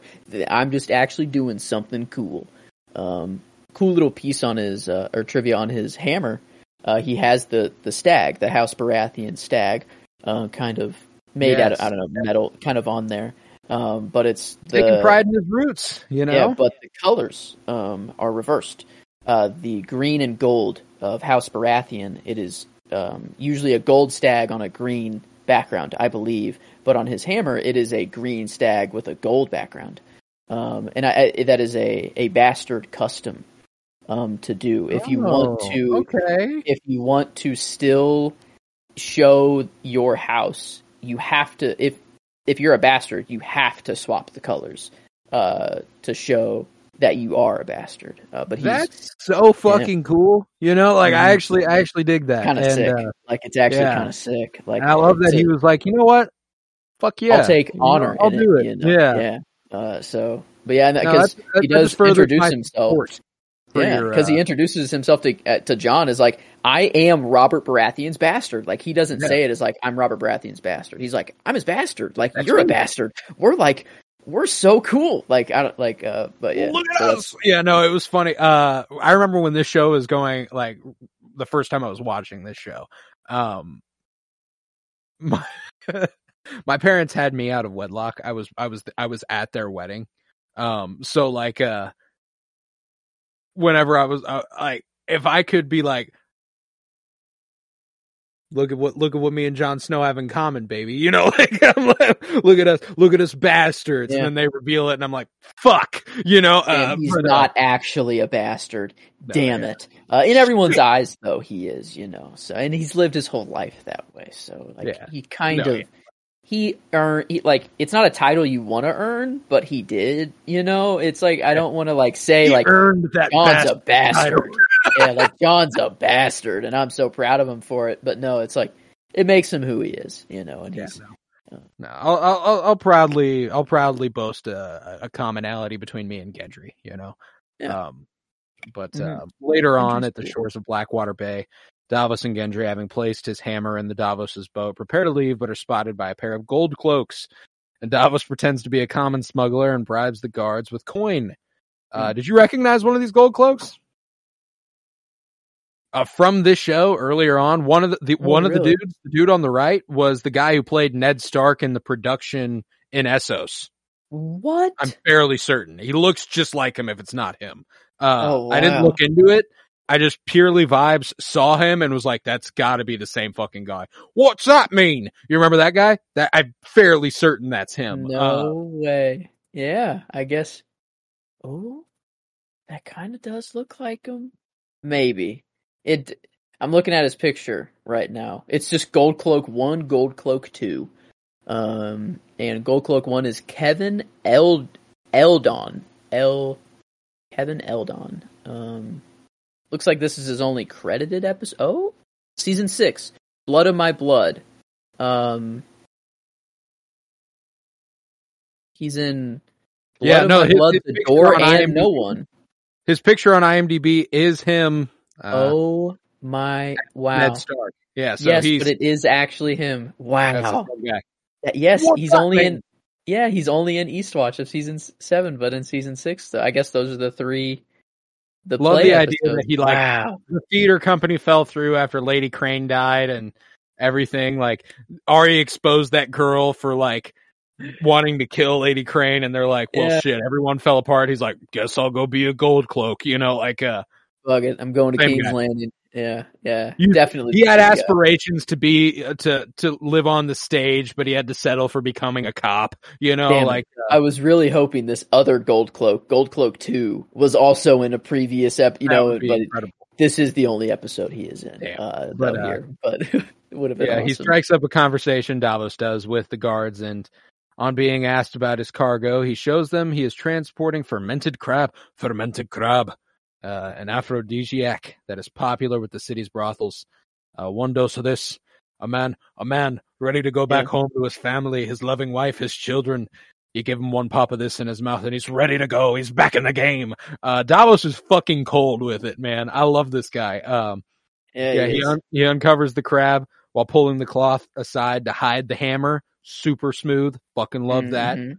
Um, and he offers each of the guards a sample, and the guards are satisfied, if slightly disgusted, with Davos's explanation and bride and uh, bribe and prepare to depart. It's like you better go, lest you poke a hole in that chainmail. Uh, Find your your finest establishment. You know, Yeah. I just e- ever the way he talks is just incredible. Yeah, the character he strikes up, you know, because that's like not what Davos is like. I know it's his voice, but like, uh, walking over. Gendry's like, "Ah, so who should I be?" And he's like, "Damn it, Clovis! I told you. If you if we're not out of here in five minutes or like I'm soon, gonna you know." Clovis. I told you. Yeah. yeah, no, he's uh, he's fucking incredible. I absolutely love it, and um, it's funny to think about Davos acting to an actor, you know. So maybe that's why he was Yeah. kind of suspicious of him. Maybe he could clock that he was performing. Um, a head cannon but regardless, uh. Yeah, unfortunately, Tyrion arrives at this very moment, and he is the most famous dwarf on Earth, as he is, or on in the world, as he is acknowledged before. Uh, realizing it's too late to turn back and not look suspicious, Tyrion walks right past him to the boat while looking downward. However, one of them recognizes the scar and asks Yeah. him to stop, and they realize that he is indeed Tyrion Lannister. And immediately see through Davos's deception, who again comes back to offer them more of the crab. Like, you really got to get to an establishment. You're going to get hard as fuck here in a second. yeah. Uh, you guys gotta go. Uh, yeah, this this is you do not Viagra. you do not want to be in front of Queen Cersei with all just bricked up. You know, like you gotta, you, you gotta go, man. Uh, Yeah, but uh, Yeah. with their backs to Gendry and the boat, and before they can react, Gendry kills both of them by smashing their skulls with his hammer. And Davos, Ooh. slightly exasperated, introduces Gendry to. Tyrion, who wryly wryly observes, "He'll do." Yeah. Um, yeah, he's uh he's pretty fucking cool. Uh, yeah, got me just one two done. You know, just I mean, like that's a heavy fucking weapon, you know, like that's That's yeah, all it'll you do need. that. It'll one hit, blunt force to the head. Gee, you know, good night. Yeah, I Um, think that'll do. Yeah, I think that's gonna work. I Yeah, mean, I'm pretty sure that's fine. he was swift with it too, and he even made it look flashy too. You know, Yeah, he little, did little little- twist and like, yeah, like it was, it was super fucking. It reminded me of something. Oh, it- you know what it actually reminded me of was the the White Walkers using their fucking like swords, like the way that they would yeah, they kind of like, yeah, that sort of he's- choreography. mhm. Um, the heavy swinging hitter, but uh, Whoa, later on yeah. at the Red Keep. Qyburn is visiting Cersei when Jaime enters her chambers, and Jaime tells Cersei that he met with Tyrion. And Cersei asks if Daenerys uh, wants to negotiate a surrender. Jamie tells her that Dany is seeking an armi- armistice due to the threat posed by the army of the dead. And Cersei's like, "So what are you going to do to him?" Mm, And he's yeah, are you gonna punish "What?" him? Yeah, Bronn. what? What are you going to do about Bronn? Uh, he obviously arranged the meeting. Do you think there's anything in this city of importance that happens that I don't know about? Uh, Okay, And- okay, Cersei. You know, like I love how and, and like just to punish Bronn too, going past the fact that that Jaime talked, you know, went behind her Mhm. back, like she's bypassing all of that and going straight to Well, like it's, so. it's, that, it's again a veiled threat though. Like it's like uh, you know what are you going to do to him yeah. if you don't Oh, intend I to do anything to him? What am I going to have to do to you? You know, like uh, Yeah. Yeah, there and there was part of me um before like there are a lot of things that actually like lead you to believe she is legitimately pregnant. Does she get a baby bump eventually? Um no. or no? Um, is this is this the idea hit me? certain- Is No, yeah, like that was a playing big speculation during the show's original run, whether or not she is actually pregnant. Um, I can't. Rec- I Hmm. don't think she gets a baby bump. Um, Because it's probably not even I- I long mean, enough. we are We're months. there. We are Yeah. months away from the end of this show. You know, Yeah. like it is. It is about that time. You know, like there is Mhm. not much left. Once they go north, we're talking like weeks until the end of the show, bro. Like it's That's fair. Yeah. Okay. Um, because I don't know, it just hit me this time that I'm like, I, it really feels like she's playing him. She's like she's desperate. Yeah, she's She- she's an act she of desperation. She feels she Yeah. feels Jaime slipping away from her. She needs him in her corner.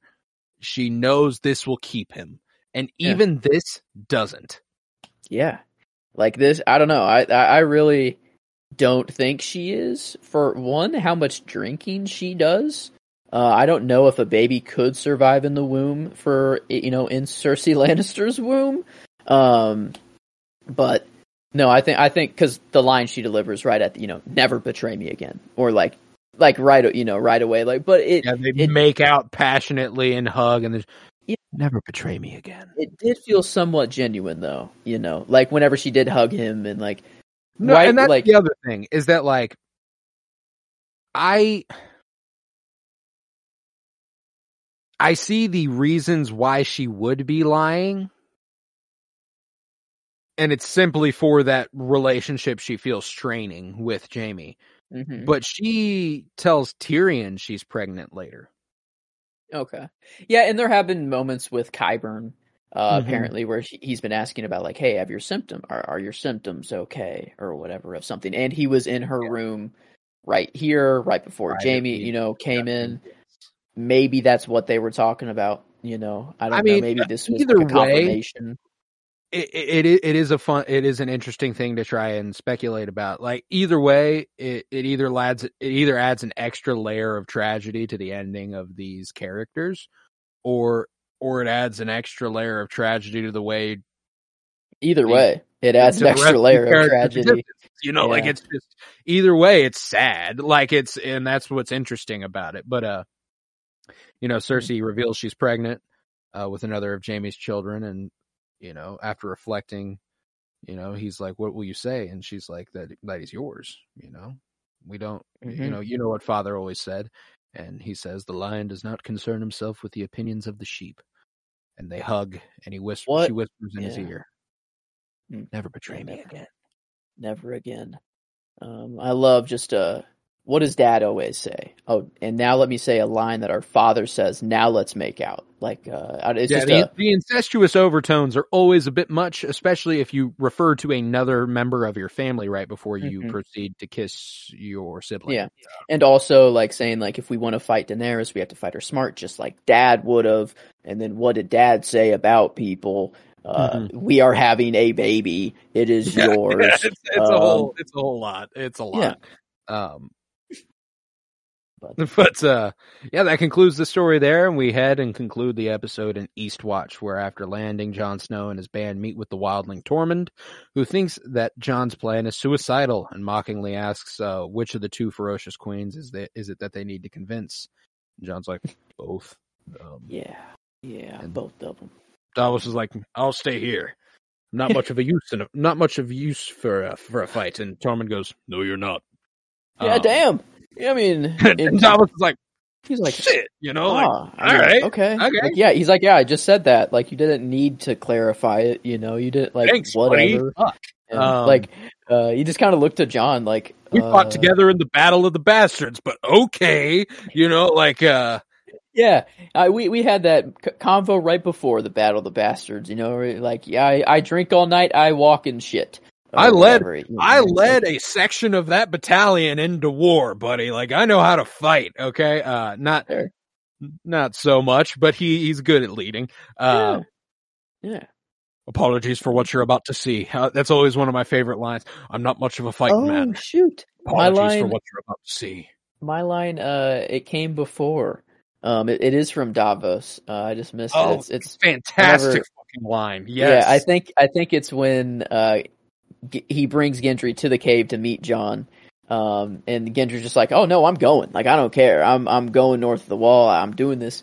And Davos is just like, "All right, whatever." He says, "Yeah, nobody mind me. All I've ever done is live to a ripe old age. Uh, Yeah. yeah. all I've Like- all I've ever done is live to a ripe old Well, it's, age." it's yeah. true. There's like nobody in the show left who's Davos's age. and it hit me. I'm like, Davos isn't that old for our time, but but in their time, yeah, I guess there are some maesters. You know, you Maester know, Aemon. Aemon really yeah, fucking Aemon kind of fucked up the age. Uh, the you know, I don't know how long people live for. the average Um, lifespan. Yeah, yeah. Aemon was like Um, 110. I don't know. he's like, an outlier. You know, he's kind of Yeah. just now because like Viserys, I guess he was sick, uh, and he he didn't really die of old age. he accelerated his Um, age for sure. yeah. I'm pretty Um, sure he was like 60. You know, like it's not like he was super old, but you Mm-hmm. know, and I, I doubt Liam Cunningham's all that old either. But like, uh, you know, 50s at this, probably maybe 60. I don't know. He looks great. You know, like I think that- that- sixty-two right yeah, now. right now, yeah. So he, was, Oh, he was late 50s. He was late Okay. 50s when he delivered this Yeah. Hmm. line. Um, but uh, okay, I'm glad I had a keen read on him. I was like, if he is 60s at this time, like late 60s, I'm gonna be impressed. Brother looks good. Um, mhm. Because Yeah. even so, calling him 50, I was like, probably about 50. The only thing there is the thinning hair. Like, besides that, he's got a nice full beard. You know, it's Mhm. like that's a that's a it's a man right there. I love I love me some Liam Cunningham, but uh, Mhm. regardless, if it wasn't uh, Gendry, he'd probably get the character of the Yeah. episode. If if it Oh, weren't yeah. for Gendry for me, hard But, uh, hard to always pass up Davos. I love that guy. Uh, but uh, they later learned that the Night's Watch has detained members of the Brotherhood without banners, including Beric Mhm. Thoros, and Sandor Clegane. Uh, and again, just the, the worlds colliding. Gendry being like, "Don't trust a word these motherfuckers say, bro. They sold me, and I got leeches stuck all over my body."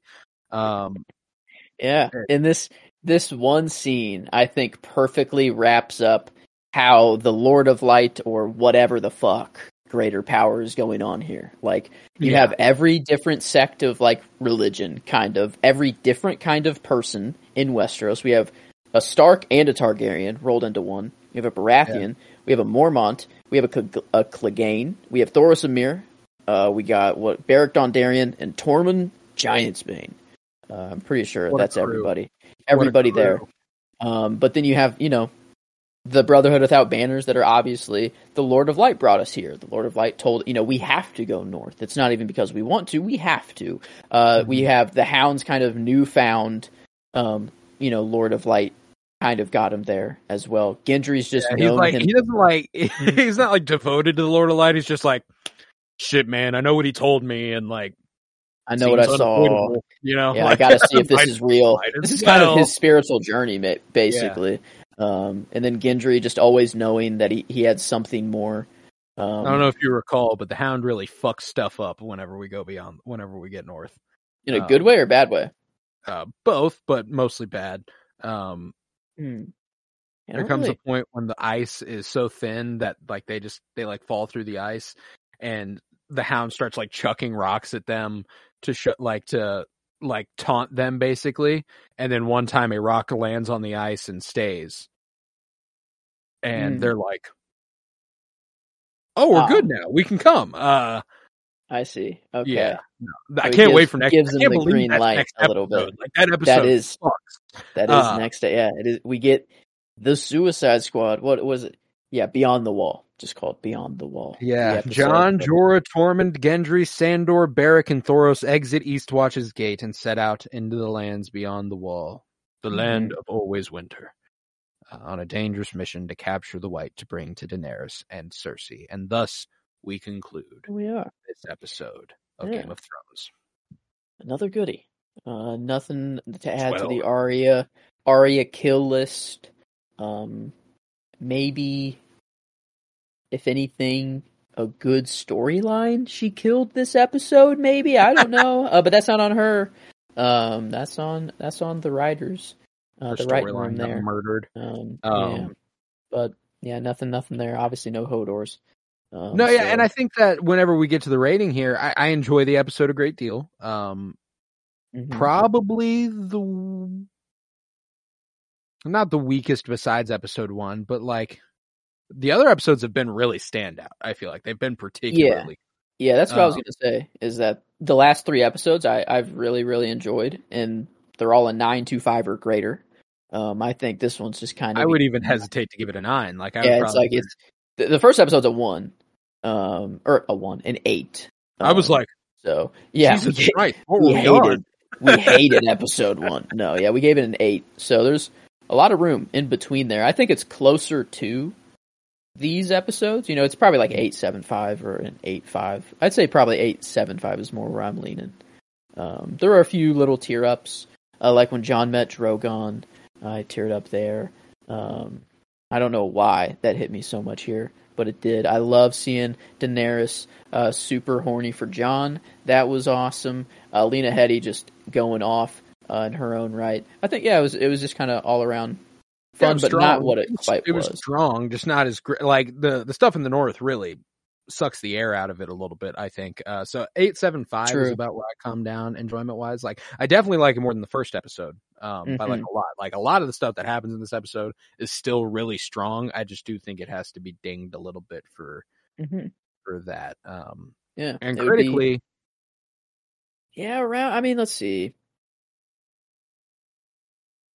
Shot. Well, I mean, like it did. It did look good. Last episode was a nine two five.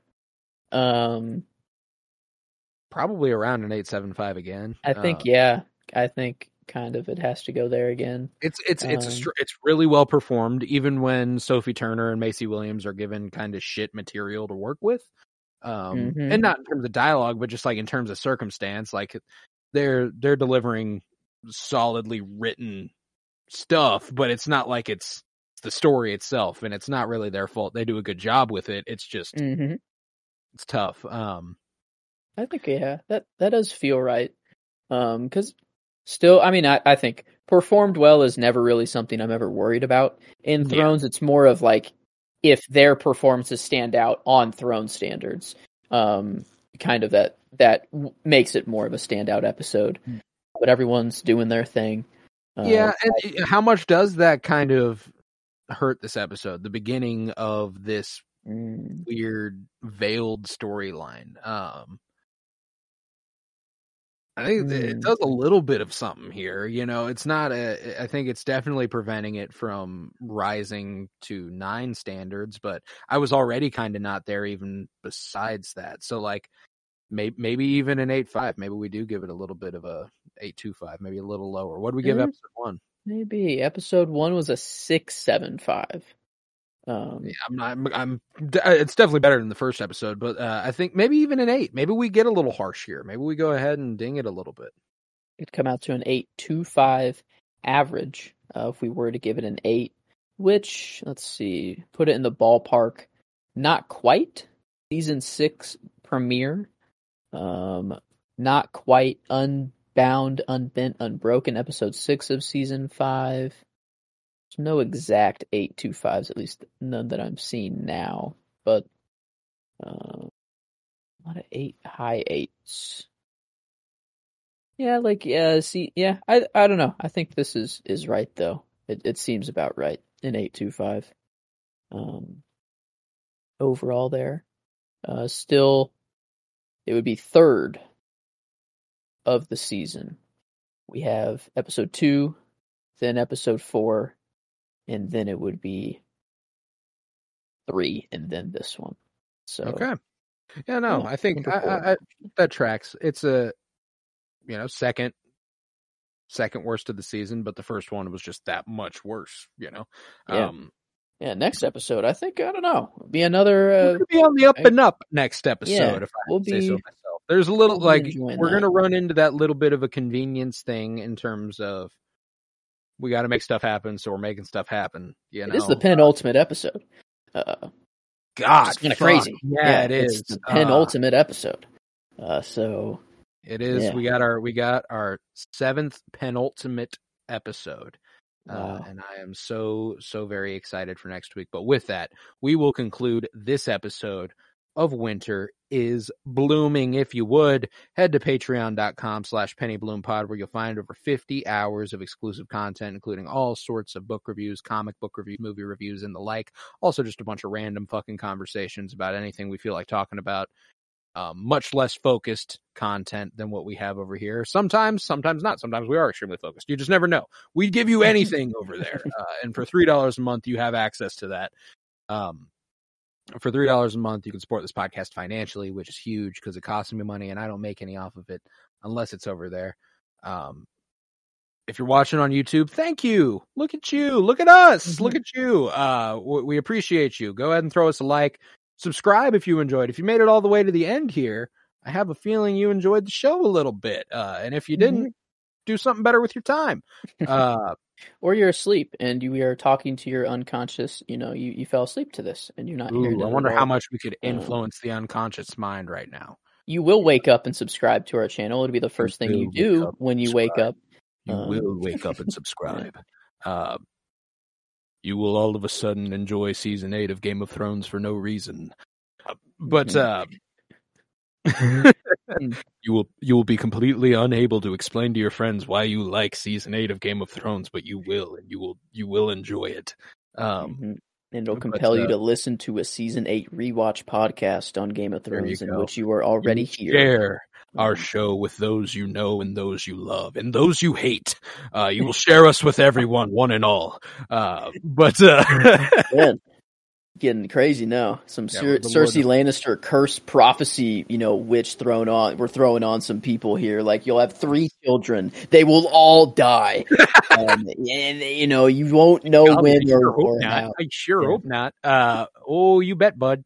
Uh, but uh, yeah, in all seriousness, we would appreciate it if you subscribed, if you liked, and thank you for being here. It's it's it's wonderful. I love I love doing the video, and I'm glad we have somebody to watch now. It's super fun. Uh, go to TikTok if you want more video and edited video and Mhm. ran like random bits and pieces of all of our podcasts. By now, when this episode's coming out, we got to have a bunch of them because. I I'm trying my best to post daily. Um, and we'll see if that's Mhm. still working out. Um, but uh, Yeah. yeah, we got we got a lot of look a lot of good stuff over there at Penny Bloom Podcast. Go ahead and throw us a follow, throw us a like, throw us a throw us a view, watch our shit. It's fun. Um, bunch of good good stuff ranging from funny to just our our analysis of stuff to random calm conversations about tea. You know, it doesn't matter. There's a bunch of shit over there. Um, all sorts of stuff. Impressions of uh characters from The Dark Knight Rises. That's the one I published today, um, as of the date of recording. Um, but yeah, um, head to Twitter, follow at Penny Bloom Pod, follow on Letterboxd at Penny Bloom Pod, follow on Instagram at Penny Bloom Podcast, and remember to leave a five star rate and review and download wherever you might be listening. Uh, keep on coming back. Like we said earlier, we got season seven, episode six next week, the penultimate Beyond the Wall. But this week we continue our comic book movie journey through film with a couple goodies. I'm super excited for this week. Uh, X Men Days of Future Past on Wednesday and Guardians of the Galaxy on Friday. So we're doubling up in a big way Yeah. this week. I'm I'm excited. It's going to be a fun one. Um, hmm On so yeah, Marvel keep on coming back. Keep Yeah. on coming back. Um, we appreciate you greatly. Yeah, and then uh, we'll we'll be taking a one week break from Thrones uh, after season seven, where we will be doing our own little Penny Bloom Film Awards celebrating the the year of 2023 in film. Uh, doing our own little precursor to the Oscars, which are the week after our awards. You know, Yeah. we just want to give you the true authority first. Yeah, we'll Uh, go ahead and do the real show, and then you can watch uh, the Oscars and see how watch the they play out. fine. Um, The people's They- opinion. they know Uh, what they're know. talking about sometimes, but often not. We know. Um, we know what we like. Um, Yeah. Yeah, we're not That'll trying to appease anybody, um, besides ourselves.